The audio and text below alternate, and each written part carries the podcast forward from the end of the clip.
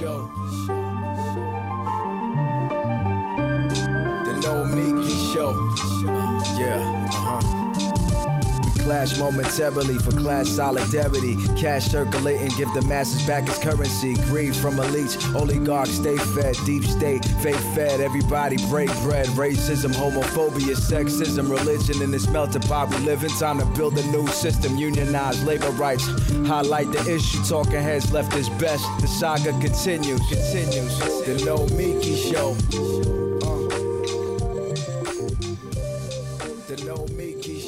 Welcome to the Nomiki Show. I am Nomiki Konst. We are doing a different kind of show today. This is going to be fun. So, to start off uh, on this Fem Friday, uh, I am calling this early happy hour. uh, this lady got up at five o'clock in the morning, uh, and I think we've earned it after uh, this week. It's been a lot of news. Um, so, anyways, what we're going to do today is for the first half of the show, I am going to be taking your questions if you are watching this live or listening to this live. So, if you're on, on YouTube, jump in the chat, you know, ask some questions. Super chats are always appreciated. I got to throw that out there. Very, very much appreciated. And then if you're on Twitch, you can do the same thing. So, um, uh, you know, Dorsey, who is our great producer, is going to be managing this all. Be, be as patient as you can with him. He is uh, doing a lot of stuff behind the scenes that I don't understand. I just look at the screen and talk to you guys and have opinions. Uh, but he is is the master. So I will be taking your questions. Maybe not all of them because there's a lot of trolls out there. So be really patient with Dorsey and of course our moderators. But with that, I have some thoughts on the uh, mayoral race in New York. You guys have been asking for it. I told you, hang on, hang on, hang on. I got to gather my thoughts, see how things play out. So, we're going to be doing some specials on the New York City mayoral race. Uh, I know not everybody lives in New York, but New York is a great example of, of how progressive politics has pushed through machine politics. There's a dying machine there, and uh, there have been some democracy reforms in the last couple of years that have changed the dynamics, uh, which I will go into more depth. But it is it is early happy hour here. So I decided to open up a bottle of Albarino. It's called Marieta Albarino, and this is a thing that's going to happen right now.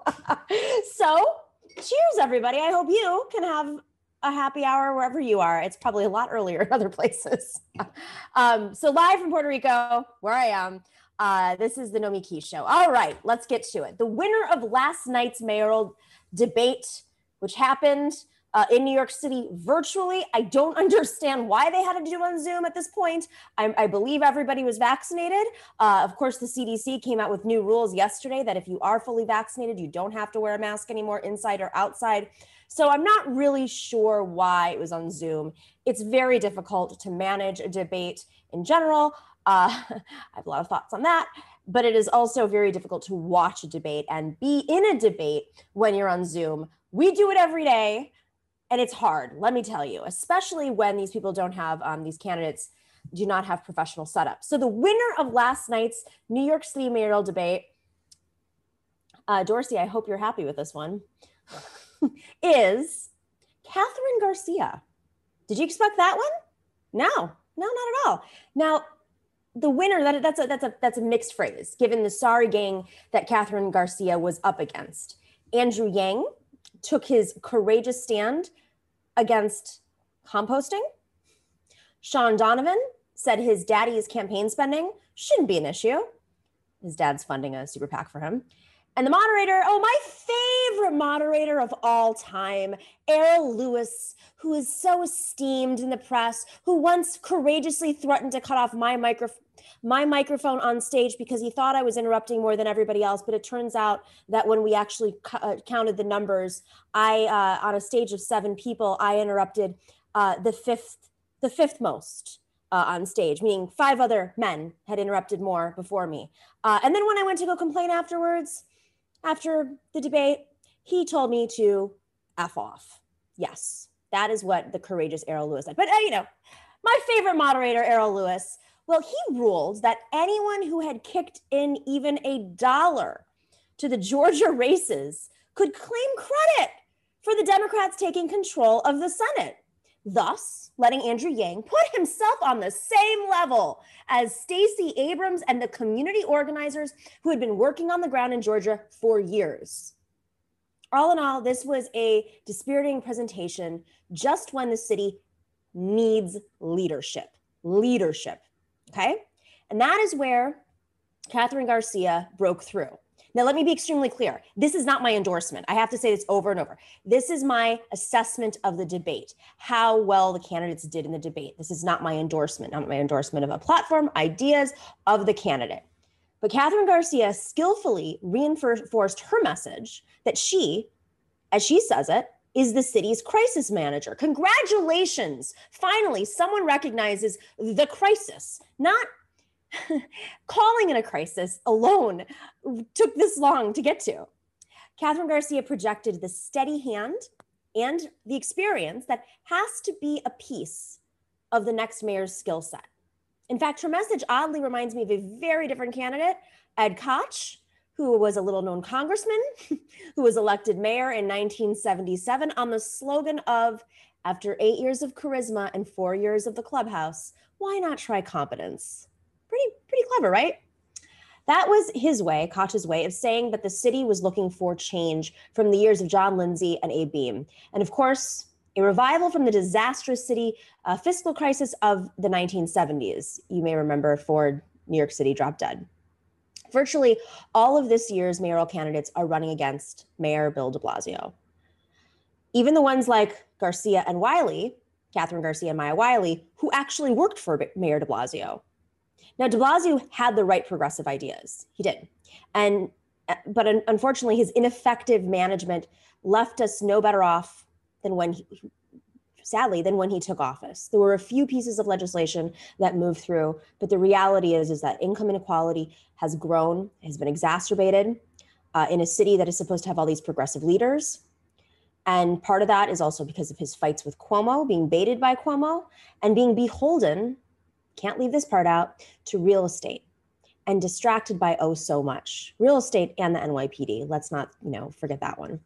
So just as the 1975 fiscal crisis hung over the 1977 mayor's race, I know many of you remember that, the pandemic and the economic crash hang over this one. And Kathryn Garcia's message is, I got this, a message that New Yorkers are craving to hear. It's probably why the New York Times actually endorsed her in a surprise endorsement. People did not expect that. She has done a good job of saying she knows how to do things, or she puts it, no one will have to show her how to turn the lights on at City Hall. So, getting this done is important. Getting the right things done is, of course, the essential other half of the conversation. Garcia won the debate not because she had the boldest progressive ideas. She doesn't. Let me be very, very, very clear about that. She is not the progressive in this race. But because she has done the best job as a candidate, including last night, of sticking to her clear message that she will be an effective mayor. In other words, she is asking voters, why not try competence? Now, of course, winning a debate is very, very, very different from winning this election. I won both of my debates. That's what City and State said. And I barely, yeah, well, that's another story. But it's important. You got to win the election. And that is a very complicated thing to do when you have ranked choice voting for the first time in the city, when uh, the city pretty much has low turnout every election, and when there's uh, a, crowded field with a lot of dynamics playing out and a lot of machinations behind the scenes. Now, she does have a shot because the New York Times did endorse her, and people do take that seriously in New York, especially in a low turnout election. But my view is that Eric Adams, who's the Brooklyn borough president, is the true frontrunner, and he will likely be the next mayor. That was my prediction eight months ago, six months ago, five months ago. Now people are starting to take it seriously. I'm just going to throw that out there. I got the receipts. But we could certainly do worse. All right. We could absolutely do worse than, than Eric Adams with Andrew Yang, but we should do better. Andrew, or excuse me, Adams has a lot of political and government experience that Andrew Yang, who's in, in second right now, can't even pretend to do. he should be pretending, in other words, as a candidate, but he's not even pretending. And he's touting, Adams is touting his experience as a kid being beaten up by a cop and then becoming a cop to reform the police department. How'd that work out, Mr. Brooklyn Borough President? Which is why I actually really appreciated the way Maya Wiley pointed out that we need to get past the quote, false choice between curbing crime and curbing police violence. Now, Eric Adams has made a lot of political enemies, but that is at least in part because he follows his own views and has his own little Eric Adams machine, political machine. The trick, if he wins, is that he will have to get a lot of people who don't really like him that much to work with him and with each other, something de Blasio did not do. What saddens me about this whole situation is that, yes, we could do worse than Eric Adams, but we could have done so much better too. We deserved a progressive champion who not only has the ideas that will get the city out of this hole, but the ability to manage and implement these ideas, the ones that we've been organizing around, the ones that are finally gaining momentum, the ones that make sense when people are in an economic crisis and a health crisis. But our political progressive machines put their coalitions and their energy into Scott Stringer, who is an experienced politician who does take money from the places that we are fighting, who has his own problems. So we need to build our bench. We need to be stronger about this. We need to have progressives who have experience for these moments because it is important to know how to manage the largest city in the country as it's as we're all sinking in to it's like the island is sinking into the ocean right now and the people who are going to survive are the people at the top of those very, very, very tall glass towers. So hopefully this is a learning lesson for the movement. Um, once again, I am I'm disappointed by uh, the field. I am disappointed by who's winning in the polls. I'm disappointed by who's frankly winning in the debates. We can, we should do better. There are a lot of great ideas in this race. There are some shining stars as well. Doesn't mean I don't like them. I know people are going to get in my comments and say this and ask questions, but please do jump in the comments. Doesn't mean that I don't like some of these candidates or I don't think that they have great proposals. What I'm concerned about is this city is was already in a crisis before. And we're letting political machines make money off of this race because there's a lot of matching funds in, involved in it and pushing candidates out there to boost other candidates or to take on other candidates. This is how machine politics works. And New York may no longer have Tammany Hall, may have a dead Republican Party, but the machine operations still exist.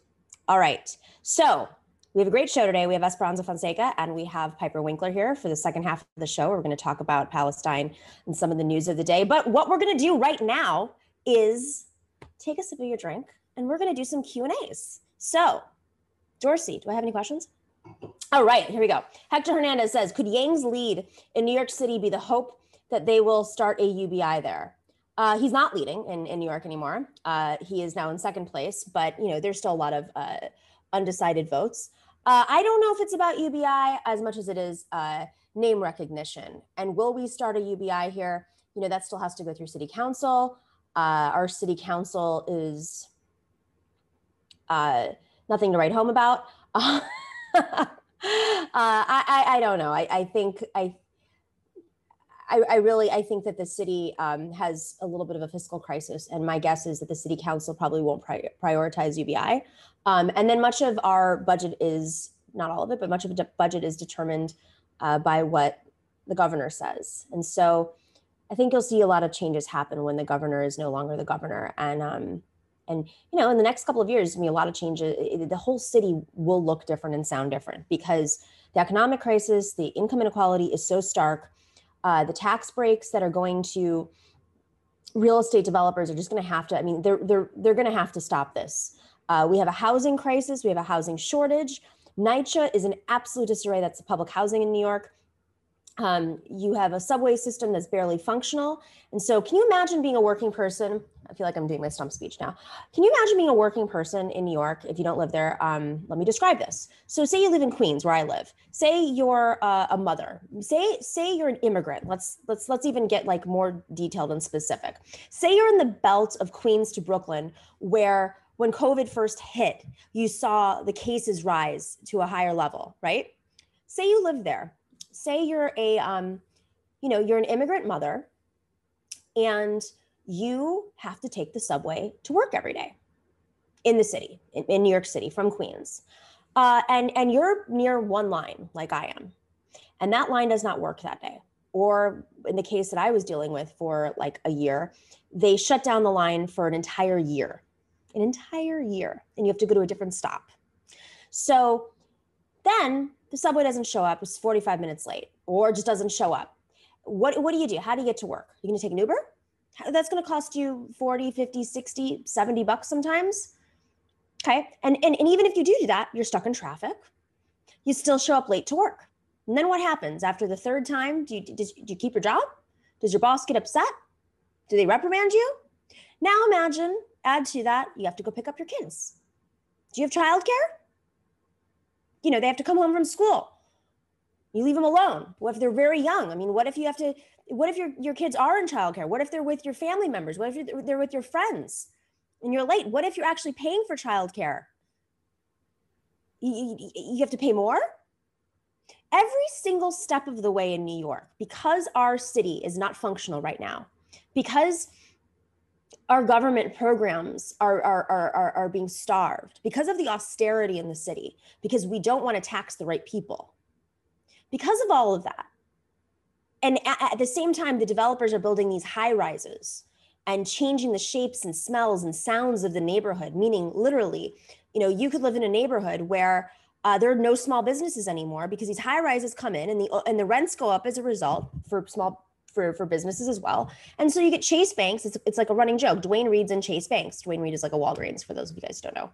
Um, so every step of the way, if you're a working person, you're being punished in New York City. Every step of the way. You know, there's so many other aspects of this that I could get into. Uh, if you've ever been in New York and you do go to a duane reade or a Walgreens, isn't it interesting how everything's a little bit more more expensive there? Why is your coffee six bucks? Some of it has to do with the rent. Some of it has to do with the way that uh, uh, we, we receive our goods.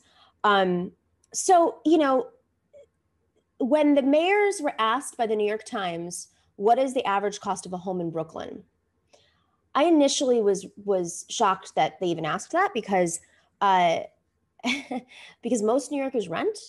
Uh, buying a home in Brooklyn or anywhere in New York is like so off the table for me and the people that I know. Um, and I do think I have more privilege probably than most people. But I remember in my race when I ran for public advocate, they asked us uh, one of the forums number one, how many of you are renters? I was the only one eh, on that, that at that forum. And how many of you own a car? And I only think that there were two of us that did not own cars.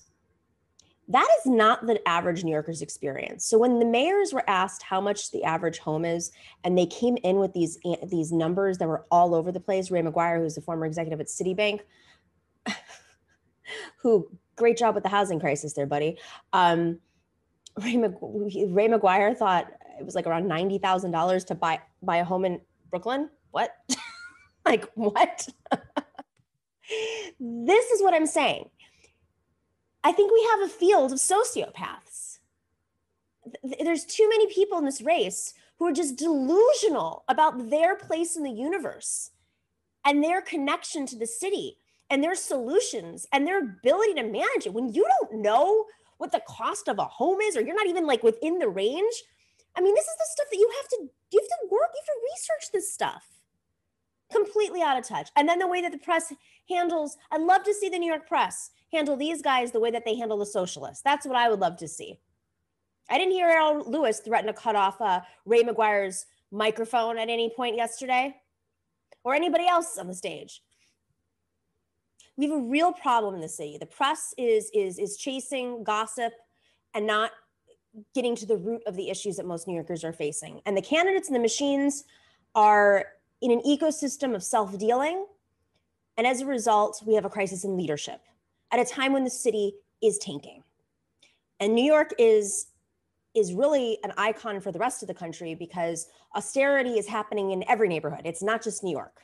All right, do we have any other questions? Joyce, you can just dump them all in at, at once, and I, I'm just going to go back and forth. Matt B. In Bend, Oregon, yesterday, anti maskers were going into grocery and retail stores in large um, groups maskless, and some were open carrying, shaking my head. Yeah. So I don't like this CDC decision, as I'm sure you um, saw when when Jen Psaki, she, I'm very confused by it because so much of science is is what is is is is, is public policy too. You know, urging people to wear masks on the streets, even though they knew very well that that it is the chances of of uh, of of receiving COVID, catching COVID. What's the word I'm looking for? Um, this is what happens in Q and A's. Are much much lower outside, right? for so many different factors. Vox did this really great um, video like a year ago on this and why like the molecules are crushed with wind and precipitation and just a bunch of other stuff. And so that's why uh, you know you weren't able to contract COVID. Um, it, it, the chances are much less outside, but they still urge people to wear masks because it's a psychological thing, right? And you have these deniers already, so they're going into into Bend, Oregon the anti-maskers. And of course they're probably you know there's an overlap between the anti-vaxxers and the anti-maskers. And um uh, you know it, and they've been waiting it out. And it's like now they are being rewarded for their behavior where because because because the, the, the science is in now saying that you know what are they going to do? When they walk up to people and ask them you know let me see your vaccine card that's a whole then you're going to get all the uh, the privacy people involved it's just i just think it was a strange decision and you know, I would, I am fully vaccinated. I would happily wear my mask. I would continue wearing my mask. And at least Andrew Cuomo got that right. He told people they have to still wear their masks um, because, you know, you have to teach people to be responsible. And, you know, there is a point where uh, at least maybe getting on airplanes, uh, I, I don't know. I mean, it's probably company by company. All right. Mario Quaid says, could a Green Social Dem Liberals coalition in Germany be a wake up call for the rest of the EU or just a signal that the current status quo will remain unchallenged. Um, I know what you're referring to. So in Germany, there's this there's this coalition, uh, and it started a couple years ago, and they did very well, and the Green Party did very well in the um, the EU elections there.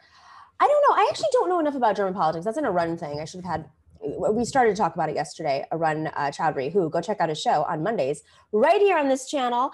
Uh, it is it is called the Committee Show, Committee Program and they talk about uh, European politics all the time. It's a great show, three hours long, fantastic. Uh, he also gives campaign advice, but I actually don't know enough about the, the intricacies of the G- German uh, political world. Um, so, but I don't know if it's if it's a signal for the a wake up call for the rest of the EU.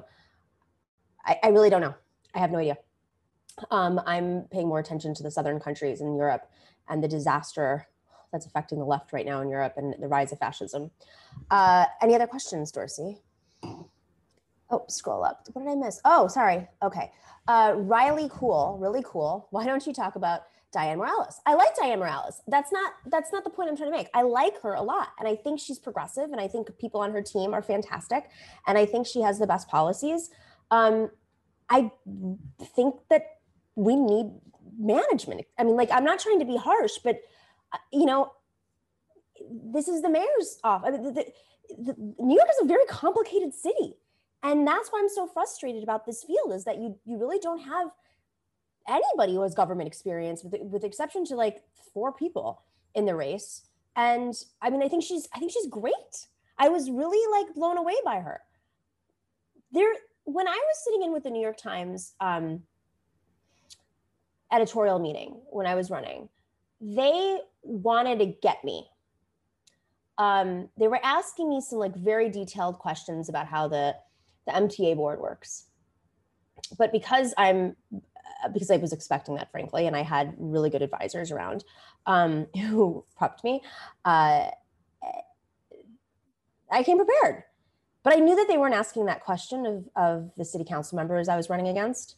Um, they wanted to get me and show that you know, because I didn't have government experience, and this was, by the way, this is not a management job. The public advocate is a very different situation, uh, a different office. Because of that, they wanted to like show that I didn't, I couldn't manage. I couldn't, I, I wasn't ready for citywide office. But, you know, I came in with the numbers and, you know, it was a really interesting, uh, New York Times process was very interesting. But there is some rationale to that. Like, if you're running for mayor and I'm not saying that everybody who has experience is right. I'm saying that when you're inheriting the crisis that we are right now, having the relationships in city council to move legislation, having knowing how the city's budget works. I mean, listening to Andrew Yang answer questions that he should know is, is reveals why it's important to have somebody who understands the intricacies, who knows how the levers of power, the levers of moving legislation, the levers of, of, of the city work. It's important when we're, we're spiraling out of control. Her platform is great. Um, I don't disagree with her platform. In fact, I think that she is pushing other people to inherit that as well. I just wish we had best of both worlds Dianne Morales' platform and uh, Scott Stringer's experience. But I don't think either one, I don't know. I don't know who I'm voting for, guys, if you're asking. That's not what's happening. Ekutan, thank you. Ekutan won. All right, what other questions do we have here? Looking forward to your PR, uh, Rayleigh says, looking forward to your Puerto Rico documentary. How much will cryptocurrency play a part of the story? You will tell. Ah!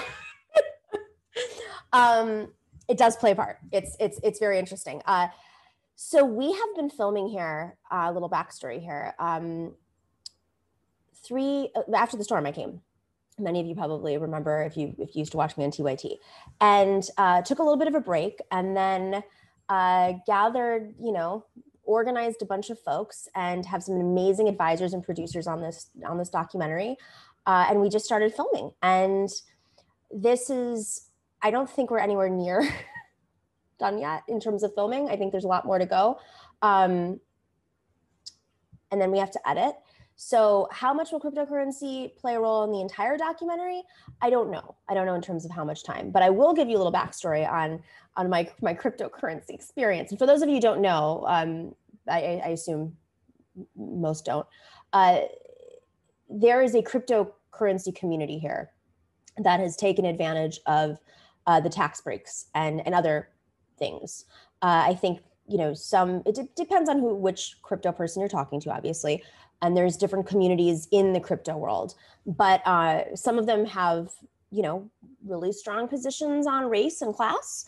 Uh, some just are want tax breaks and want to make money. Some even identify a little bit uh, progressive on a lot of issues, but you know, kind of like the Burning Man crowd, if you, if you know what I'm saying um, a lot of libertarianism, uh, but I ended up covering the crypto world. We followed them around. Uh, we followed Brock Pierce's community. If you guys know, he ran for president also. Uh, we followed Brock Pierce's community a couple years ago and interviewed him and his wife and other crypto leaders, um, evangelists, I guess you could say. And Brock Pierce has been a major evangelist in recruiting people to come here. And there's a set of tax tax breaks called Act 2022, um, which if you live on the island for a certain amount of time, uh, you don't pay capital gains, and and that's why you see a lot of Instagram celebrities and YouTube celebrities now moving to Puerto Rico. And this is also happening at a time when when locals don't have those tax breaks, when um, all when when the money that is when when locals pay money there's a fiscal control board right? So there's there's still island debt.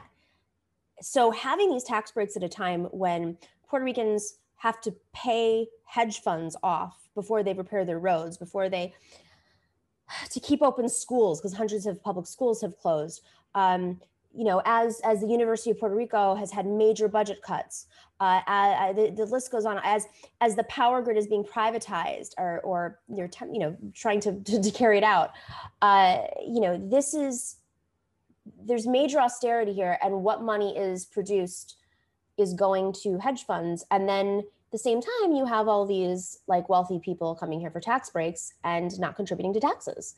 So you know there have been some folks who have urged like i interviewed a former governor yesterday uh, Sila Calderon, and you know she mentioned that there should be tax breaks for locals. There should be act 2022 for locals uh, and for people in the diaspora to come back because so many people have fled after Maria or before um, for opportunities to be with family, for health, etc.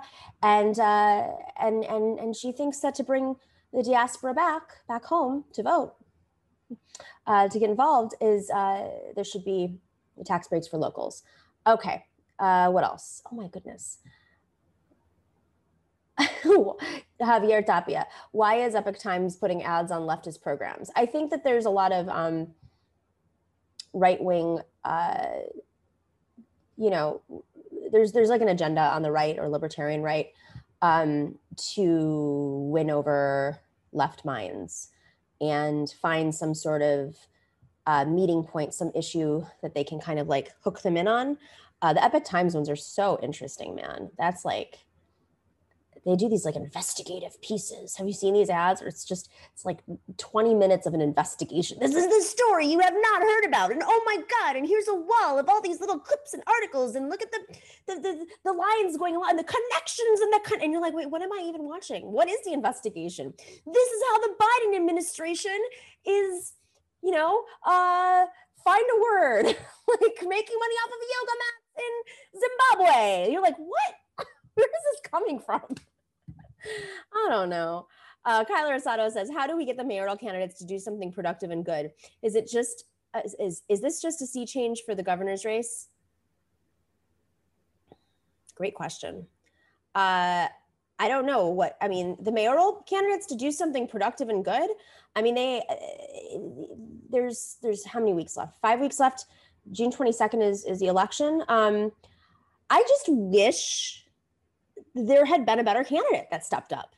I don't know who that would have been, honestly. Um, and that's where I think we as progress. I, I think that we have a lot of people who are being that on the bench right now that are gaining experience, getting into office, and are going to be amazing in higher office.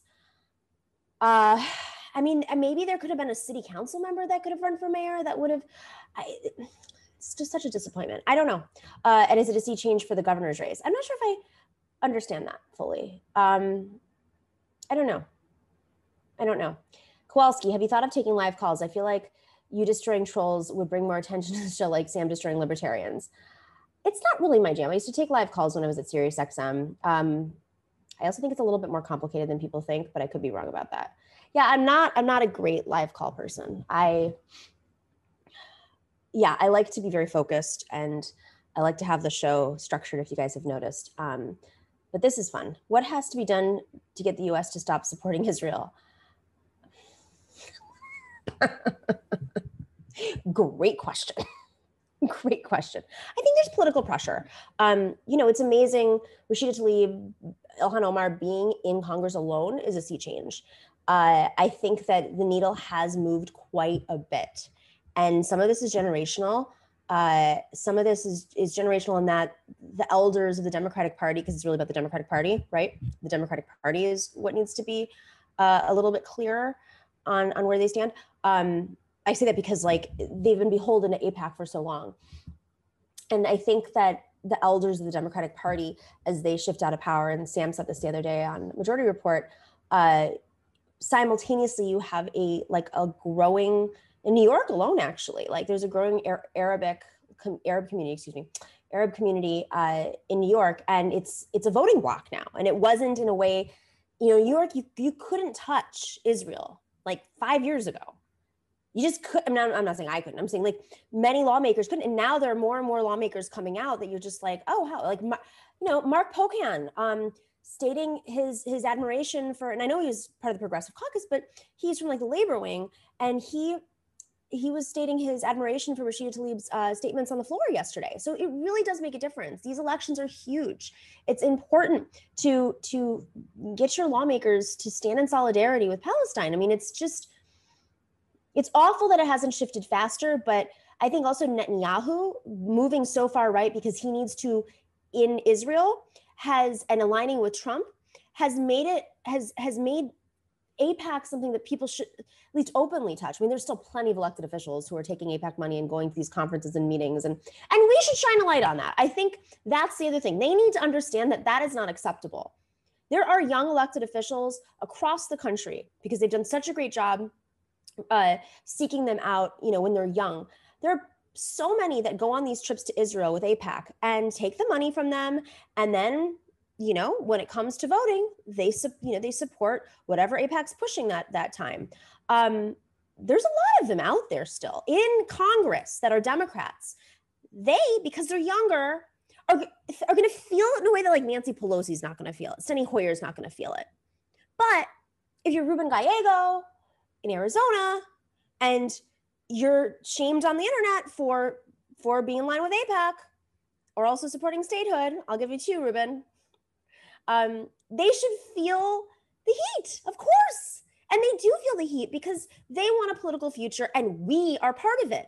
Their futures depend on a population of voters that is completely out of line. And, and you know what they're going to do? They're going to switch their position just when they need your support. Because they got to where they did with the establishment money, with all of these interests. But to move forward, they're going to need younger people's support because they have, you know, stars in their eyes. Um, so I think like finding the right people to to question and pressure. Um, I mean, if you're a New York City politician, if you're a city council member, if you're in city government, if you're a public advocate, and you've met with AIPAC, I think that should be that's a that's an important thing to highlight. It's an important thing to highlight. Uh, you know, people want support from wherever they can get it, and we have to do a better job of saying uh, no, not happening. All right, Ray Lee, do you think that you can expand Fem Friday to add like Women Wednesday? I get enough dudes on the progressive, the other progressive left show. Oh my God, that's like in my dream. I would love that. We have a really tough time booking female guests, guys. You know, a lot of women that we ask say like, oh, I'm not, you know, I'm uh, I don't know if I'm qualified to talk about that. And I'm like, you have a PhD in it. And they're like, but not that one sliver of the issue. And I'm like, I literally could call any man up and they're like, of course I'll talk about, you know, whatever nuanced take you want. Um, so it's tough. I, I would love to. I would love to do a lot more um, with women on, on the show, but I appreciate that. That's a that's a really great thing to hear, and I do think it's one of our best days. Uh, all right, who do we have in here? Epoch Times is SV Harkins Harkin. Epoch Times also targets old folks with aches and pains with supplements and health conspiracies. Jay Create says true, and on Facebook they do cute pet posts to lure in the boomers. What they do? That is so. Of course, they do investigative pieces for me. wow, they have so much money from China, man. They, yeah, or not China, the anti-communists. Yeah, they did a piece on me one time. Um, I think it was running. Yeah, it was. I was when I was running for public advocate, and it was like socialist runs for citywide office. There was a couple of like right wing papers that uh, that highlighted me, and I was like, "Thank you for the advertisement." uh, Ma- Mouse, thank you for the cheer on Twitch. Appreciate that. Uh, Arthur, I have a question. Do you think there's a progressive in Arizona politics that could primary Kyrsten Sinema? We can only hope, man. I hope so, and I hope she's a fierce Latina. That would be amazing, uh, and I would fully support her.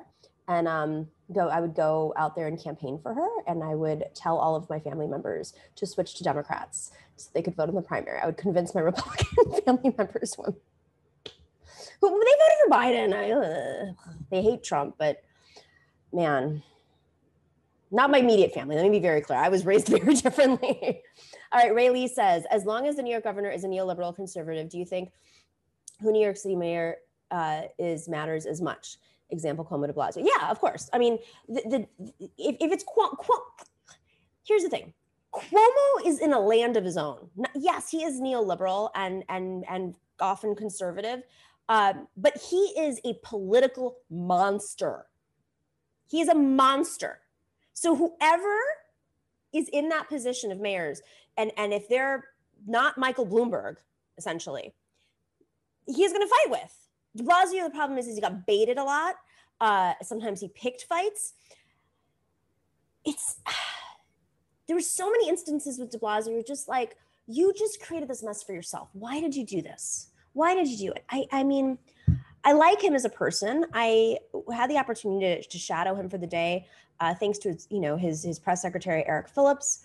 Um, it was a really interesting day and i really enjoyed talking with him and having lunch with him and and I, it was it was but there are just these things and i'm like lost opportunity now was he the worst mayor ever no and i have to say that over and over we had michael bloomberg michael bloomberg and giuliani are we kidding i think the problem is is that it's just he doesn't play to the press well and so many of his fights with cuomo were through the press all right who else do we have here uh, dorsey if we have our panelists here you can let me know okay here we go uh, Craven James, can you get Andrea from Andrea from Above It All back on again soon? She's been doing great reporting on the protest in Elizabeth City.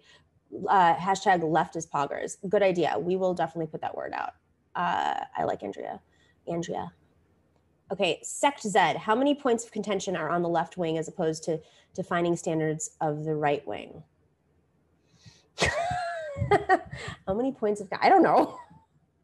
yeah, they fall in line. The right wing. Um, will unify for everything because at the end of the day they understand that they only get their tax breaks if they do that.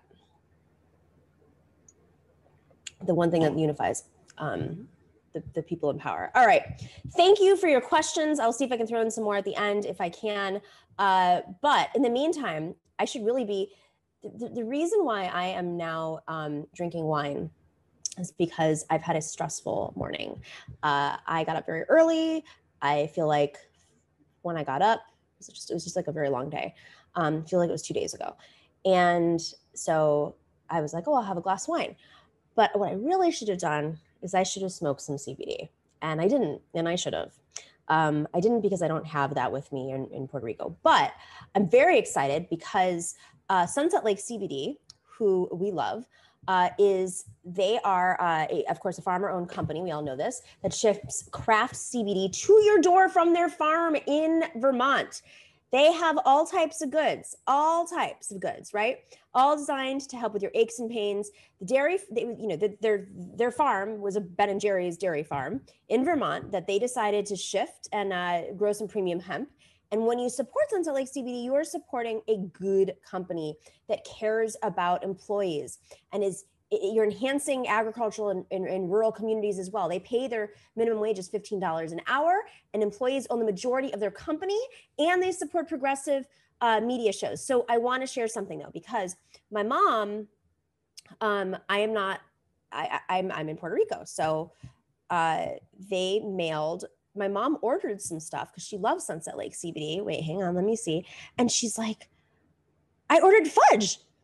And then they sent me two more boxes and a couple of little CBD salves. They're amazing. So I wrote them a really nice review. she was just like this for the whole thing. And then she sent me the farmer's roast coffee. And she's like, it's from Guatemala. Did they know that you were in Guatemala? Seriously, I'm not joking. My family loves the products. I love the products.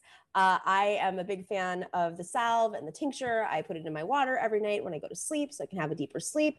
Um, I have I have not eaten the dog biscuits, but I know that Bijou. I think we have an order. I think we have an order in for Bijou to try the dog biscuits, which is great. Uh, because he likes to eat himself. that did not sound right. He likes to eat his tail. This is not one of the best ads that I've done. Anyways, love Sunset Lake CBD. I know Dorsey does too. You want to throw something in there real quick before we go to the uh, uh, our... I just wanted to say the other day I was talking about uh, the lotion I wanted to try, and I guess the CBD Angels heard me because it came just today. So I'll let you know what it's like next. Wait, smell. But, what does it smell like? I can't wait to try this.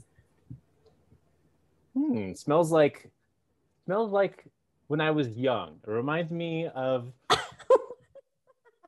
of like uh like a rose soap kind of, you know, oh, like oh, I like that. Yeah.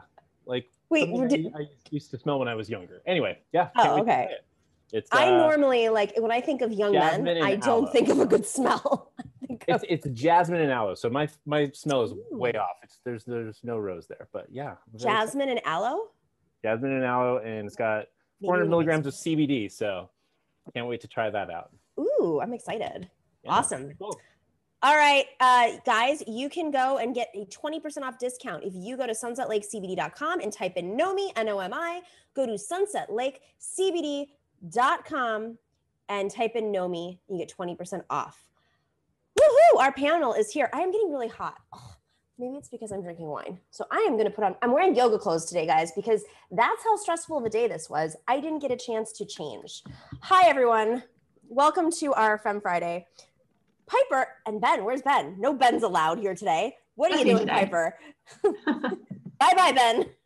you have been kicked off the island, the feminist island that I am going to build someday. Uh, Esperanza Fonseca is here. Thank you. Um, she's a labor and policy organizer. She's a member of AF3IRM which is a transnational feminist organization. Uh, and Piper Winkler is the co-chair of Harvard YDSA, and she is over here at the Nomiki Show, one of our lovely producers. Lots of news this week, but I, I want to start off the show, and we may not even get to everything else. So let's just let's just start off with uh, Palestine. Big topic here um, that we've been covering all week, uh, and let's uh, where are we going to start with the Palestine stuff? What do we have in here? Well let's just let's just go around the circle and and and we'll get to that later piper um is this different is this time different I so I've recently I've obviously been watching horrifying clips of the violence that's being perpetrated perpetrated by Israelis against the, the people of Palestine. And one of the things that that's caught my eye today is old videos of Joe Biden back from years ago, essentially, talking about how there's no need to apologize for Zionism, that there's nothing wrong with it. You know, I highly, um, highly suggest that people go and seek these out because, of course, I think it really points to the fact that the US is holding the same line that it always has. I'm seeing a lot of senators, a lot of various people around the US government talking now about basically the fact that the Palestinians have no right to defend themselves, which I view as deeply, profoundly wrong, given that they're currently facing human rights, just profound human rights abuses. So, I mean, watching the US hold the same line, basically supporting genocide for generations now, and the fact that the person initially pushing that line is now in power tells me everything I need to know about the role that the US plays and you know pretending to be a supporter of democratization and at the same time allowing for these mass atrocities to happen. Piper, do you think that the politics is shifting fast enough here? I mean, there is definitely a narrative that has changed, and and and you know, while Biden and Nancy Pelosi may be taking like you know the, the company line, what showing the company line, uh, it, it doesn't seem like you know there's a younger generation. Rashid, I mean, what Rashida Tlaib did yesterday was so powerful. And I don't know if we can find that clip really fast, Dorsey, if you can, it's okay. But what she did was so powerful on the floor. That would have been unheard of three years ago. Like, I can't even. Do you think that's what I mean? Maybe I mean, I think thanks to the leadership of people like Rashida Tlaib, who are brave enough to take that stance, which is, of course, the morally correct stance. We're seeing things happen now that we wouldn't have seen perhaps a few years ago without that kind of bold leftist leadership, which, of course, is just a testament to how important that, that kind of leadership is. I mean, certainly, I mean, among my own friends and the people that I know in my own generation, I feel that people are more vocal about this issue, about supporting the Palestinians, about calling what's happening in apartheid versus yeah. sort of equivocating and saying that we need some kind of understanding of what's going on on, on both sides. And I mean, I think it's pretty clear one side is perpetuating violence and the other side is receiving that violence and it should not be. So, I mean, I'm glad that people are, are being more vocal about this as it's happening. Um, but of course, you know, looking at the, the top leadership, which is all neoliberal, there's not enough change happening quickly enough. Um, Esperanza, how's, I know you're set up now, go ahead. Yeah, so you could hear me now, right? We're good? Okay, cool. So, you know, just a few things that I wanted to say on this. The first is that um, we need to have a real zero tolerance policy for Zionism. Um, we need to not be afraid of calling it what it is, which is fascism, right? Mm-hmm. Um, and we also need to recognize that, uh, you know, the US, Canada, uh, the EU has historically uh, supported uh, fascism and fascist regimes. Uh, you know, Tyler Shipley, who is a professor who writes about settler colonialism in Canada, you know, he recently tweeted out today that the brief period between 1939 and 1945, when the West fought against fascism, was actually the exception and not the rule. And right. so you see that our right. countries have supported people like Batista, right. Franco, Pinochet, etc. Um, and so this is nothing new, right? Um, but I also think that it just shows us that we need to push harder because I think some of us might be here saying, oh, well, what can we do? We're not in Gaza, we're not in mm-hmm. Palestine, mm-hmm. but we're in the center of the imperial core, right? And we know that Palestinians have said Israel is not their only enemy or oppressor. Right. It's also the world Zionist movement and US imperialism. So we shouldn't be fighting to condition aid to Israel. We should be fighting to remove it, right? Mm-hmm. Um, and, you know, I think additionally, uh, well, maybe we could talk about this later, but I also just wanted to bring up the point about Andrew Yang um, and what he tweeted out in support of Israel.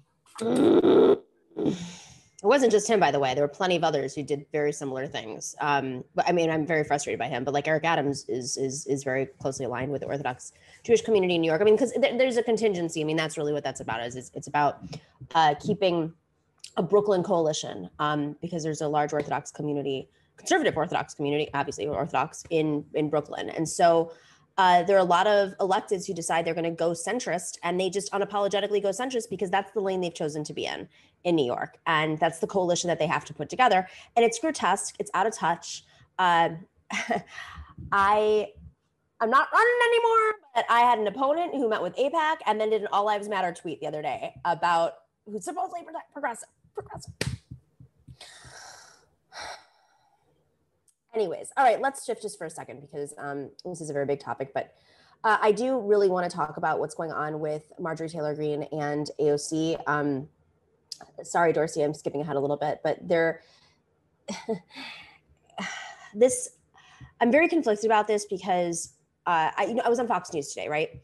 And the reason I bring this up is because every time you go on Fox News, you get a lot of hate, or if you go on any cable network, frankly, you're just getting hate. Anytime I mention Andrew Yang, I get hate. It's like it's just it's just what happens. It's it's unfortunate that we have to just like say, oh, it's what happens when you're on the internet. If you're a woman, you get it. If you're on the left, you get it, whatever. But I say this for a reason because I the, the topic was about racism and um, like does racism exist? literally that was it. Like there's nothing else to it. It was like, does racism exist? And a former Bush official was just like, we ended racism after slavery. Like, what on earth am I talking about right now? What on earth is going on? Um, but I got like a barrage of threats, including before I even got out of this chair, a text message from somebody who had found my number somewhere on the internet. And I say this because I was thinking to myself, we had this conversation about AOC yesterday about whether or not she should have publicly talked about seeking security. And what I thought was they're playing a game where they're making money off of this fight. Let's just be very real. Marjorie Taylor Greene is growing her her audience, her email list, her Trump coalition.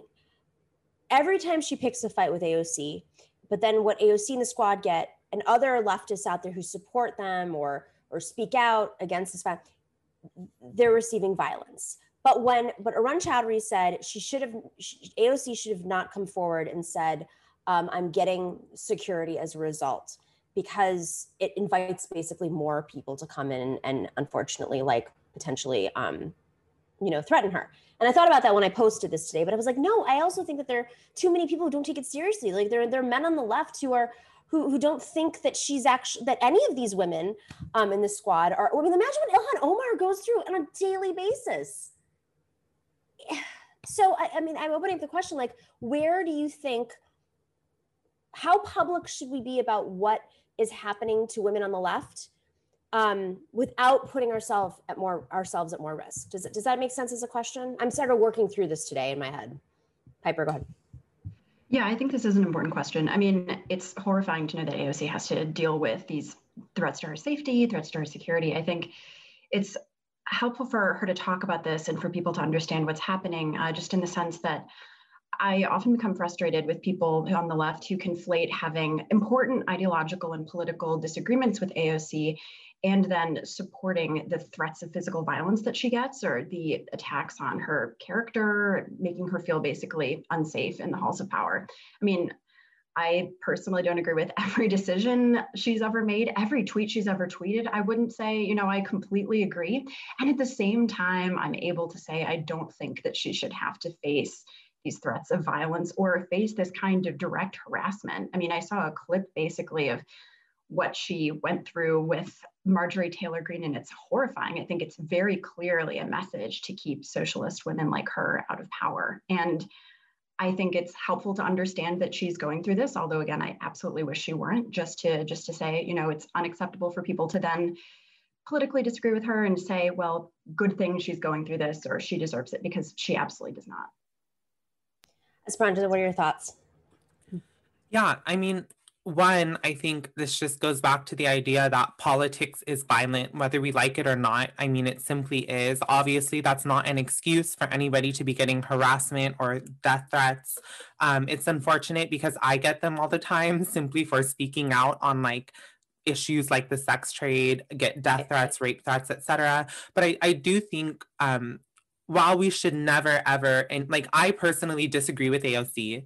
I don't believe she's a socialist, but at the same time, I would condemn anyone that would ever send her a death threat, a rape threat, or any of the kind of harassment that she's gone in. But ultimately, I think that when we focus on the harassment that organizers, specifically um, women and female organizers face, it cannot be focused only on these high profile celebrity types. I mean, we have to focus on the everyday women that nobody knows their name, that are doing the work in the background, but yet still get so much harassment. Because I think that what we've seen is when we try to do these big cultural campaigns against harassment or sexual assault or threats, for example, like in the Me Too movement, and we focus on these high profile celebrity types, it never trickles down to the everyday, ordinary woman.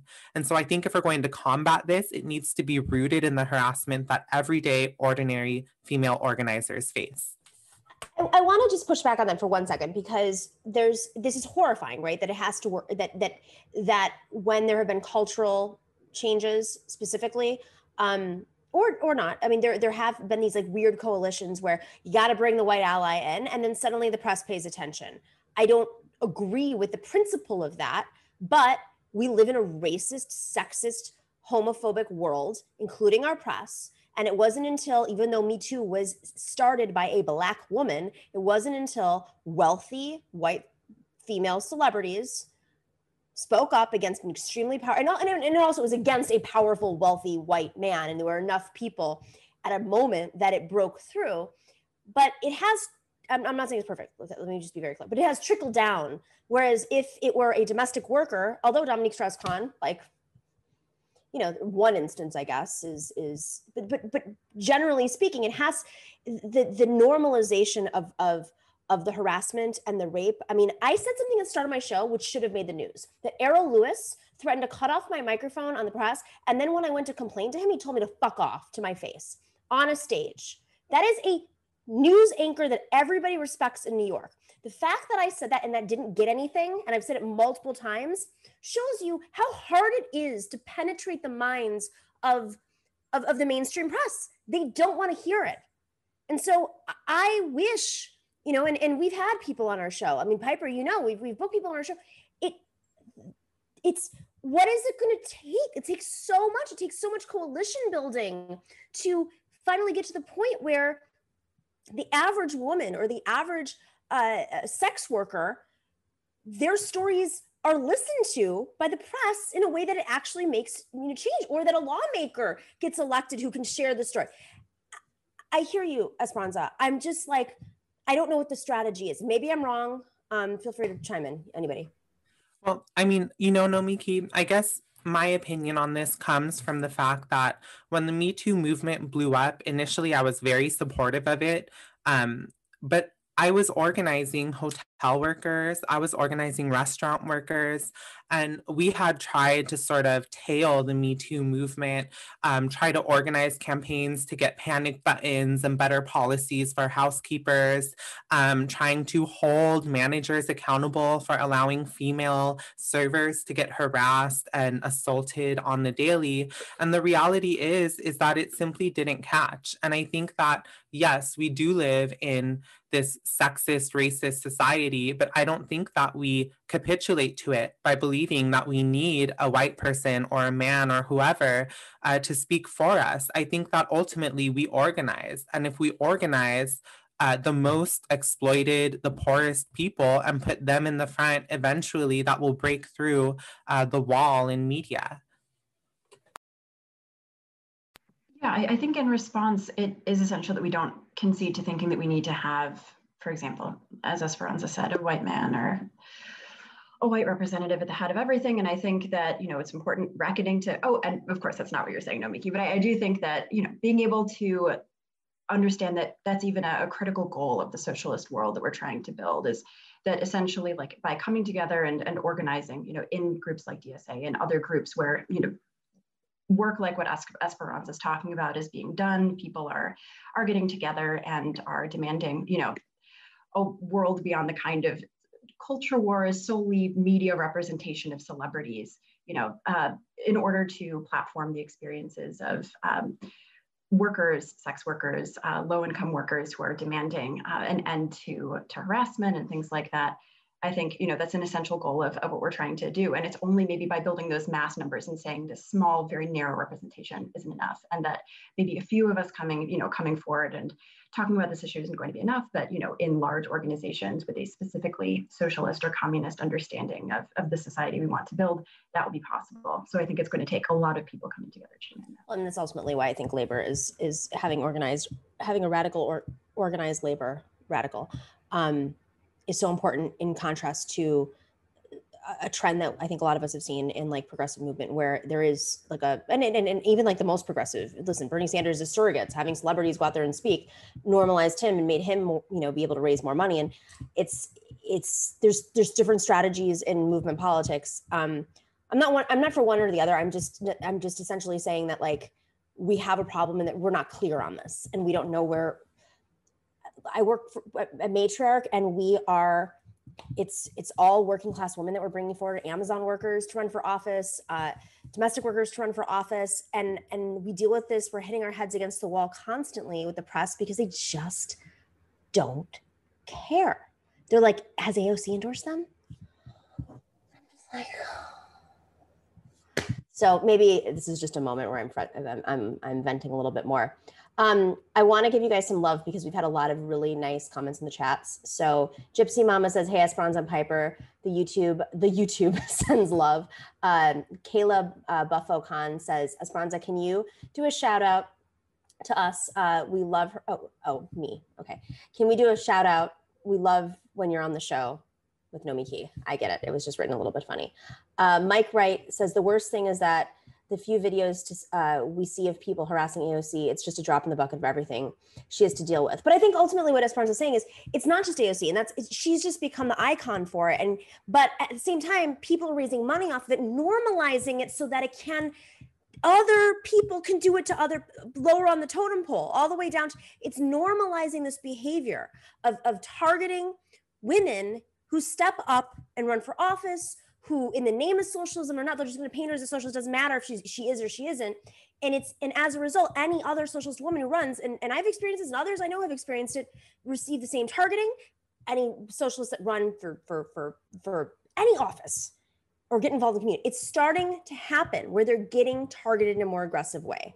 So you're right esperanza like we have to stand in solidarity with each other but we also have to normalize that this is this is just a major example of and it's a precedent that's being set i believe for behaviors that are going to happen all the way down. Do you guys have final thoughts before we wrap up? I'm sorry guys we have to uh, leave a little bit earlier today.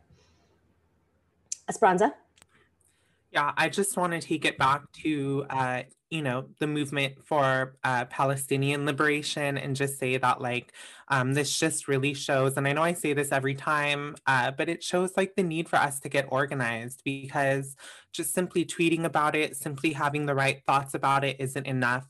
If we organize ourselves our workplaces our neighborhoods um, we unionize our workplaces, then we will have an organized vehicle that we could use to fight back against uh, genocide and ethnic cleansing against Palestinian people right now. And then just lastly about Andrew Yang, because I just have to say it, but like none of us should be surprised that this man um, supported, uh, you know, is supporting the ethnic cleansing of Palestinian people. And I don't just think it's because he's wrong on so many things, but I think it goes to show you that he pretends that he's pushing this capitalism with a human face idea, but it's not capitalism with a human face. It's the same old imperialism that relies on ethnic cleansing, on settler colonialism, on dis, you know, dispossession of people's lands, their homes, their lives. Um, and this should be the final straw for us to see right through Andrew Yang exactly who he really is. I mean, first of all, my main final thought is that it's always such a pleasure to be on the show, and especially with Esperanza. So thanks so much for having me on. But I mean, secondly, on the topic of media representation and on the topic as well of the genocide currently happening in Palestine, look at how it's been represented in the media. I mean, if you, I think one of the most interesting things is following the Twitter account, The Gray Lady, which shows how they change their um, they change their headlines, and a headline will go from actually recognizing the fact that Palestinians are being murdered and terrorized to saying they've they're it basically makes it out that they're mysteriously dying which is an incredibly nefarious powerful thing that the new york times is doing um, and that first of all, it points out the power of, um, of independent media and how important shows like the Nomiki show are. So thanks for having me on, Nomi. But I, okay, okay, okay. yeah, it's disheartening to me to see that I have to go onto Twitter to see, for example, like Esperanza is saying, to see working class women in Palestine talking about their experience there. It's it's yeah, and and like and this is after Twitter's like screwed with the algorithm a little bit. Sorry, my microphone is down here. Um, no, I mean think about like all the stuff that we're missing on top of it. Remember when the Arab Spring launched and and and these this is when these platforms were were um, at least Twitter in, in particular uh, and Facebook, I guess too like this is it's can you imagine palestinians being able to share more of it i mean if if the, the platforms weren't controlling the way media was being dispersed can you imagine what we'd be seeing and right now we're seeing like finally it's breaking through and like the washington post was like oh uh, israel posted a video from three years ago we just figured that one out all right you guys are amazing i love having you on esperanza you're amazing i just saw you in the chat lo- we love having you on. And Piper, of course, we love having you on. So please, more of confrontation. I love spice. I love debate. I love it. Like, let's talk over each other. That's the way this rolls. Don't hold back ever, ever on our show, ever. We had a conservative on yesterday. I was like, let's fight. Let's just do this. Um, all right, everybody, we love you. Uh, and okay, any more? I don't think we have. Oh, uh, let's give a shout out to the Revolution Podcast on YouTube. Thank you so much for joining us. Go check them out, the Revolution Podcast. And to everybody else, all of our moderators, everybody on Twitch and YouTube, very grateful to you. Uh, we got to run really fast because uh, we got another thing right after this. But thank you to everyone. We will see you on Tuesday. Make sure to check out the committee show at 3 p.m. to 6 p.m. on Monday. Go check it out. They're doing an incredible job. It's like, I'm like, this is a new type of show. It's really breaking the mold. So if you have a chance, go check it out um, on on YouTube and Twitch. The committee show on our channel, though, on our channel. So Mondays, 3 p.m. to 6 p.m. We will see you soon. Stay in solidarity.